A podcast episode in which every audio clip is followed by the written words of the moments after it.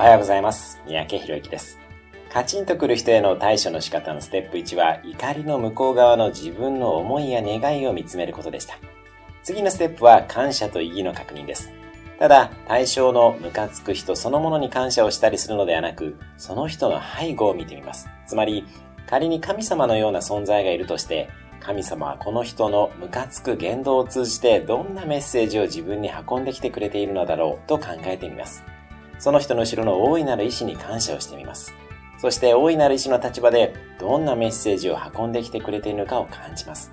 こうすると見えてくるものがあります。自分の落ち度が見えたり、自分のことも客観的に見ることができます。